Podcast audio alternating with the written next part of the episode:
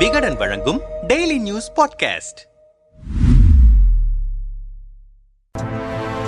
பாஜக ஆட்சி செய்யும் மணிப்பூர் மாநிலத்தில் கடந்த மே நான்காம் தேதி இரண்டு பெண்களை முழுவதும் ஆடை கலைந்து தெருவில் அழைத்து சென்றனர் மானபங்கம் செய்தனர் வல்லுறவு செய்தனர். எழுபத்தி ஏழு நாள்களுக்கு பிறகு இது தொடர்பான வீடியோ வெளியாகி நாட்டின் உலகின் மனசாட்சியை உலுக்கியது. மணிப்பூர் சம்பவம் பற்றி பரவலாக தெரிவது இதுதான். ஆனால் அங்கு நடந்தது இது மட்டுமே அல்ல. அன்று ஒரு நாள் அங்கு நடந்த சம்பவங்களை முழுமையாக தெரிந்து கொண்டால் உங்களுக்கு குலை நடுங்கும். மூன்று மாதங்களாக நடந்து கொண்டிருக்கும் இனவாத வன்முறையை பற்றி முழுதாக புரிந்து கொண்டால் இந்தியா எதிர்கொண்டிருக்கும் ஆபத்தின் ஆழம் புரியும். மூன்று மாதங்களாக அந்த சின்னஞ்சிறு மாநிலத்தில் நடக்கும் இனவாத வன்முறை அரசாங்கத்தின் சக்தியை மீறி நடக்கிறதா அல்லது அரசாங்கத்தின் ஆசையோடு நடக்கிறதா என்பதுதான் வலுவாக எல்லோரும் எழுப்பும் கேள்வி. இந்த கேள்வியை பிறகு ஆராய்வோம். அங்கே நடப்பது இனவாத வன்முறை என்றால் யாருக்கும் யாருக்கும் சண்டை. ஆதிக்கம் மிகுந்த பெரும்பான்மை இனமான மெய்த்தி மக்களுக்கும் பழங்குடி பழங்குடிகளாக அதிகாரம் குறைந்தவர்களாக உள்ள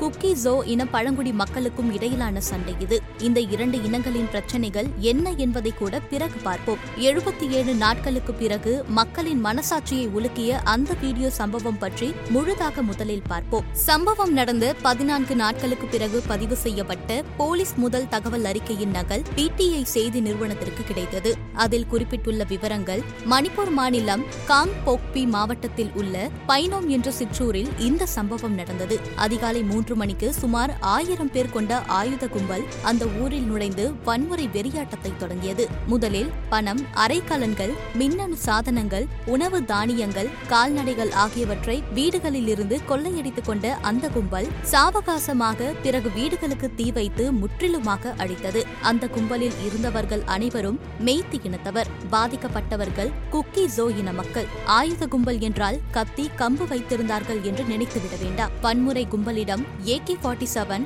SLR INSAS three not three போன்ற சக்தி மிக்க துப்பாக்கிகள் இருந்தன. இந்த கும்பலுக்கு பயந்து ஐந்து பேர் கொண்ட ஒரு குடும்பம் பக்கத்தில் உள்ள ஒரு காட்டுக்குள் ஓடி ஒளிந்து கொண்டது. பிறகு காட்டுக்குள் சென்று அவர்களை போலீஸ் மீட்டது. அங்கிருந்து அவர்களை நாங்போக் செக்மாய் காவல் நிலையத்திற்கு அழைத்து செல்லும் போது அந்த வன்முறை கும்பல் அவர்களை பின்தொடர்ந்து சென்றது. வழியில் போலீஸ் வசமிருந்த அந்த ஐந்து பேர் குடும்பத்தை பலவந்தமாக இழுத்து சென்ற வன்முறை கும்பல் அந்த குடும்பத்தை சேர்ந்த ஐம்பத்தி ஆறு வயது ஆண் ஒருவரை அங்கேயே கொன்றது. அதன் பிறகு அந்த குடும்பத்தில் இருந்த மூன்று பெண்களை நிர்வாணமாக்கி நடக்கவிட்டனர். அவர்களில் இருபத்தி ஒரு வயது பெண் கூட்டு வல்லுறவு செய்யப்பட்டார். அந்த பெண்ணின் பத்தொன்பது வயது தம்பி இதை தடுக்க முயன்றபோது கொல்லப்பட்டார். உள்ளூர் மக்கள் உதவியோடு மூன்று பெண்களும் தப்பி செல்ல முயன்றனர். அப்போது நிலவிய பதற்ற நிலை காரணமாக அப்போது அந்த குடும்பத்தின் சார்பாக யாரும் புகார் கொடுக்க முடியவில்லை. மே நான்காம் தேதி நடந்த இந்த சம்பவம் பற்றி அறுபத்தி எட்டு கிலோமீட்டர் தொலைவில் உள்ள சாய்குல் காவல் நிலையத்தில் ஊர் தலைவர் புகார் அளித்தார். அதன் அடிப்படையில் அடிப்படையில் மே பதினெட்டாம் தேதி ஜீரோ எஃப்ஐஆர் பதிவு செய்யப்பட்டது. பிறகு இது ஜூன் இருபத்தி ஓராம் தேதி நாங்போக் செக்மாய் காவல் நிலையத்திற்கு மாற்றப்பட்டது. பெண்களுக்கு எதிரான குற்றங்கள் எங்கே நடந்தாலும் காவல் நிலைய எல்லை பற்றி கவலைப்படாமல் தாமதம் இல்லாமல் எந்த காவல் நிலையத்தில் வேண்டுமானாலும் வழக்கு பதிவு செய்வதற்காக அறிமுகம் செய்யப்பட்டதுதான் ஜீரோ எஃப்ஐஆர். சம்பவம் நடந்த இடத்திலிருந்து ஒரு கிலோமீட்டர் தொலைவில் உள்ள நாங்போக் செக்மாய் காவல் நிலையம் இரண்டாயிரத்தி இருபதாம் ஆண்டு இந்தியாவிலேயே தலை தலைசிறந்த காவல் நிலையம் என்று மத்திய அரசால் தேர்ந்தெடுக்கப்பட்டது. இதற்காக பயன்படுத்திய நான்கு அளவுகோள்களில் முக்கியமானவை பெண்களுக்கு எதிரான பலவீனமானவர்களுக்கு எதிரான குற்றங்களை சிறப்பாக கையாள்வது. பாதிக்கப்பட்ட குடும்பத்தை சேர்ந்த ஐந்து பேரை இந்த போலீஸ் நிலையத்திற்கு அழைத்து சென்றபோதுதான் அவர்களை வன்முறை கும்பல் இழுத்து சென்று மூன்று பெண்களை நிர்வாணமாக்கியது ஒருவரை வல்லுறவு செய்தது இரண்டு ஆண்களை கொலை செய்தது. இவ்வளவும் நடந்தபோது போலீஸ் வேடிக்கை பார்த்தது என்று டைம்ஸ் நவ் தொலைக்காட்சியிடம் முகம் காட்டாமல் பேட்டியளித்துள்ளார் பாதிப்புக்குள்ளான பெண்களில் ஒருவரின் கணவர். நான் முன்னாள் ராணுவ வீரர். நாட்டுக்காக கார்கில் போர்க்களத்திலும் இலங்கை சென்ற அமைதி படையில் இடம்பெற்றும் சண்டை போட்டிருக்கிறேன். நாட்டை காப்பாற்ற முடிந்த என்னால் ஓய்வு பெற்ற பிறகு வீட்டையும் மனைவியையும் ஊர் மக்களையும் காப்பாற்ற முடியவில்லை என்று கண்கலங்க கூறுகிறார் பாதிக்கப்பட்ட பெண்களில் ஒருவரின் கணவர். சம்பவம் நடந்த இரு வாரங்கள் கழித்து வழக்கு பதிவு செய்தாலும் எழுபத்தி ஏழு நாள்களுக்கு பிறகு வீடியோ வெளியாகி வைரலான பிறகு உச்சநீதிமன்றம் தலையிட்டு கண்டித்த பிறகு வாயை திறந்த பாஜகவை சேர்ந்த அந்த மாநில முதல்வரும் மைத்தி இனத்தவருமான பைரன் சிங் அந்த வீடியோவில் தெரிந்த மிகவும் மரியாதை குறைவான முறையில் மனித தன்மையற்ற முறையில் கடத்தப்பட்ட அந்த இரண்டு பெண்களுக்காக இதயம் துடிப்பதாக ட்வீட் செய்தார். அத்துடன் போலீஸ் தாமாக முன்வந்து இந்த குற்றத்தை கவனத்தில் எடுத்துக்கொண்டு நடவடிக்கையில் இறங்கியிருப்பதாக கூறினார். ஆனால் சுமார் இரண்டு மாதம் முன்னதாகவே அதாவது மே பதினெட்டாம் தேதியே இந்த சம்பவம் தொடர்பாக முதல் தகவல் அறிக்கை பதிவு செய்யப்பட்டுள்ளது. முன்பே பதிவு செய்யப்பட்ட வழக்கில் எப்படி போலீஸ் தாமாக முன்வந்து குற்றத்தை கவனத்தில் கொள்ளும் என்பது புரியவில்லை. அது தவிர வீடியோ வெளியான பிறகு இந்தியா டுடே டிவிக்கு பேட்டியளித்த முதல்வர் பைரன் சிங் இதுபோல நூற்றுக்கணக்கான சம்பவங்கள் நடந்திருப்பதாகவும் அதனால்தான் இணைய சேவை முடக்கப்பட்டதாகவும் தெரிவித்தார். வன்முறை தொடங்கியதிலிருந்து மாநில போலீஸ் ஆயுத கிடங்குகளில் இருந்து நான்காயிரம் ஆயுதங்களை கொள்ளையடித்து சென்றுள்ளனர் என்று கூறிய முதல்வர் பைரன் சிங் அவற்றில் இதுவரை ஆயிரத்து இருநூறு ஆயுதங்கள் மீட்கப்பட்டுள்ளன என்று கூறியுள்ளார். இதுபோல இனக்குழுக்களுக்கு நடுவிலான சண்டையில் போர்க்களம் போல நூற்றுக்கணக்கான பதுங்கு குழிகள் வெட்டப்பட்டுள்ளன. வைரல் வீடியோ வெளியானதிலிருந்து ஜூலை இருபத்தி மூன்றாம் தேதி வரை இருநூற்றி தொன்னூறு பதுங்கு குழிகள் அழிக்கப்பட்டுள்ளன பதிமூன்றாயிரம் பேர் கைது செய்யப்பட்டுள்ளனர். மே மூன்றாம் தேதி தொடங்கிய வன்முறையில் இத்தகைய நடவடிக்கைகள் வேகம் பிடிப்பது வீடியோ வைரலான பிறகுதான் நடக்கிறது. அந்த வீடியோ வழக்கில் கும்பலில் இருந்த பன்னிரண்டு முதல் பதினான்கு பேர் வரை அடையாளம் காணப்பட்டு ஜூலை இருபத்தி மூன்று வரை ஆறு பேர் கைது செய்யப்பட்டுள்ளனர். அதாவது போலீஸ் ஆயுத கிடங்கில் இருந்து துப்பாக்கிகளை கொள்ளையடித்துக் கொண்டு அதிகாலை நேரம் ஊருக்குள் புகுந்த ஆயிரம் பேர் கொண்ட பெரும்பான்மை இனத்தை சேர்ந்த கும்பல் சிறுபான்மை பழங்குடிகள் வீடுகளில் புகுந்து நிதானமாக பணம் பொருட்களை கொள்ளையடித்துவிட்டு அவர்கள் வீடுகளை கொளுத்தி அழித்தது. தப்பி காட்டுக்குள் சென்ற ஒரு குடும்பத்தை மீட்டு வந்த போலீஸ் அவர்களை காவல் நிலையம் அழைத்து செல்லும் வழியில் வன்முறை கும்பல் அவர்களை பிடித்து சென்று இரண்டு ஆண்களை கொலை செய்து மூன்று பெண்களை நிர்வாணப்படுத்தி ஒருவரை பாலியல் வல்லுறவு செய்தது. அப்போது போலீஸ் எதுவும் செய்யாமல் பார்த்து கொண்டு நின்றதாக பாதிக்கப்பட்டவர்கள் புகார் கூறுகிறார்கள். அதன் பிறகும் பதினான்கு நாள்களுக்கு இது தொடர்பாக இந்த காவல் நிலையம் வழக்கு பதிவு செய்யவில்லை. இந்த காவல் நிலையம்தான்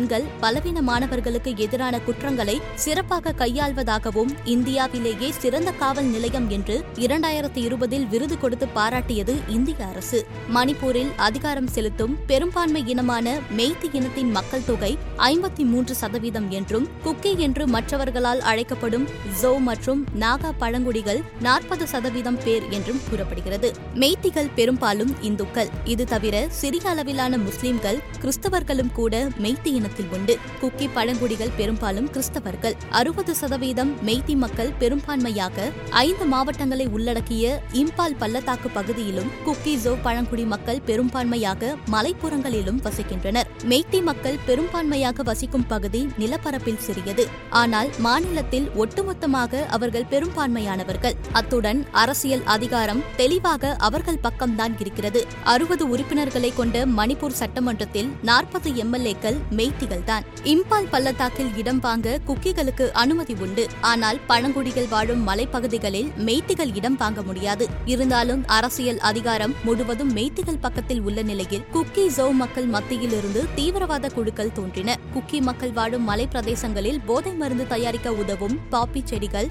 சட்டவிரோதமாக பயிரிடப்படுகின்றன. அவற்றை அழிக்கும் நடவடிக்கையை பைரன் சிங் அரசு முடுக்கிவிட்டது. இந்த நிலையில் தங்களை பழங்குடி பட்டியலில் சேர்க்க வேண்டும் என்று பெரும்பான்மை எண்ணிக்கையும் அரசியல் அதிகாரமும் உள்ள மெய்தி மக்கள் மணிப்பூர் உயர்நீதிமன்றத்தில் வழக்கு தொடர்ந்தனர். இந்த வழக்கை விசாரித்த தற்காலிக தலைமை நீதிபதி எம் பி முரளிதரன் மெய்தி மக்களில் ஒரு பகுதியினரை பழங்குடி பட்டியலில் சேர்ப்பதற்காக நான்கு வாரங்களில் பரிந்துரை தயார் செய்து மத்திய அரசுக்கு அனுப்ப வேண்டும் என்று மார்ச் இருபத்தி ஏழாம் தேதி மாநில அரசுக்கு உத்தரவிட்டார். இந்த உத்தரவு ஏப்ரல் பத்தொன்பதாம் தேதி வெளியானது. இதை எதிர்த்து பழங்குடி குக்கி இன மக்கள் போராட்டத்தில் குதித்தனர். ஏற்கனவே அதிகாரத்தில் இருக்கும் மெய்த்திகளை பழங்குடி பட்டியலில் சேர்த்து பார்த்தால் அவர்கள் மலைப்பகுதிகளில் இடம் வாங்கி குடியேறி தங்களை விரட்டிவிடுவார்கள் என்று குக்கிசோ மக்கள் அச்சம் தெரிவித்தனர். இதையடுத்து ஆயிரக்கணக்கான மத்திய படைகள் மணிப்பூருக்கு அனுப்பப்பட்டன. வன்முறையை தொடர்ந்து மே பதினெட்டாம் தேதி அந்த வழக்கை விசாரித்த உச்சநீதிமன்ற தலைமை நீதிபதி டி ஒய் சந்திரசூட் மேத்தி மக்களை பழங்குடி பட்டியலில் சேர்க்க மாநில அரசு பரிந்துரை அனுப்ப வேண்டும் என்று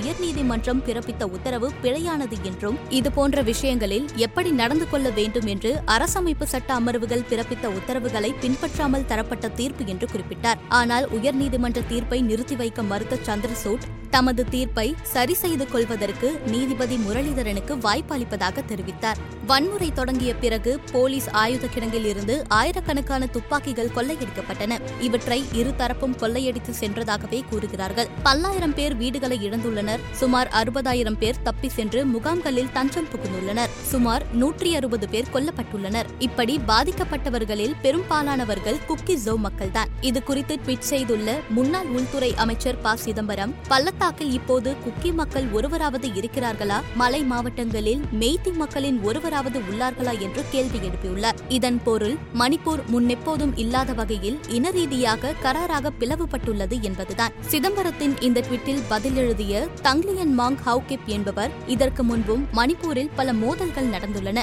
அப்போதெல்லாம் மாநில அரசுகள் வன்முறை தீயை அணைப்பதற்கு தங்களால் முடிந்ததை செய்யும். ஆனால் இந்த முறை ஏற்பட்ட வன்முறை முந்தைய வன்முறைகளில் இருந்து முற்றிலும் வேறுபட்டது. காரணம் இப்போதைய மாநில அரசு வன்முறையை தூண்டுகிறது தீயை மூட்டுகிறது. இதற்கு முன்பு எப்போதும் மாநில படைகள் இப்படி பிளவுபட்டதில்லை. ஒரு இனத்தை வேட்டையாடுவதற்கான கருவியாக பயன்படுத்தப்பட்டது இல்லை என்கிறார் அவர். வன்முறை தொடங்கி நிர்வாண வீடியோ வெளியாகும் வரை சுமார் இரண்டரை மாதம் அதை பற்றி வாயை திறக்காமல் கண்டு கொள்ளாமல் வெளிநாட்டு பயணம் மேற்கொண்டு வந்ததாக பிரதமர் மோடியும் இந்த சம்பவத்தில் கடுமையாக விமர்சிக்கப்பட்டிருக்கிறார். குஜராத்தில் செய்ததைப் போல பெரும்பான்மை இனவாதத்தை தூண்டி அதை அரசியல் ஆதாயத்திற்கு பயன்படுத்துவதாக பாஜக குற்றம் சாட்டப்பட்டிருக்கிறது. கலவரம் தொடங்கியதிலிருந்து இரண்டு மாதங்களுக்கு முற்றிலும் இணைய சேவையை முடக்கியது மாநில அரசு. சட்ட போராட்டத்திற்கு பிறகு ஓரளவு இதை தளர்த்தும்படி உயர்நீதிமன்றம் உத்தரவிட்டாலும் நடைமுறையில் மணிப்பூரில் இணைய தடை மூன்றாவது மாதமாக நீடித்தது. அங்கு என்ன நடக்கிறது என்பது வெளி உலகுக்கு தெரியாத இரும்பு திரை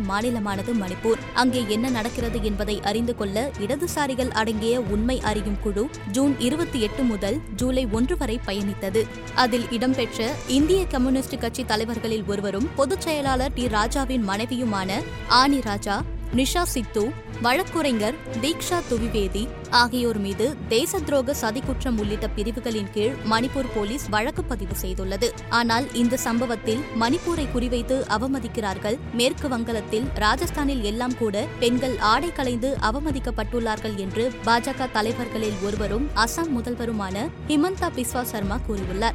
இதையடுத்து பாஜக தலைவர்கள் அனைவரும் ராஜஸ்தான் மேற்கு வங்கம் என்று பேசத் தொடங்கியிருக்கிறார்கள். பிற மாநிலங்களில் நடக்கும் பெண்கள் மீதான தாக்குதல் போல மேலும் ஒரு சம்பவம் தானா மணிப்பூர்.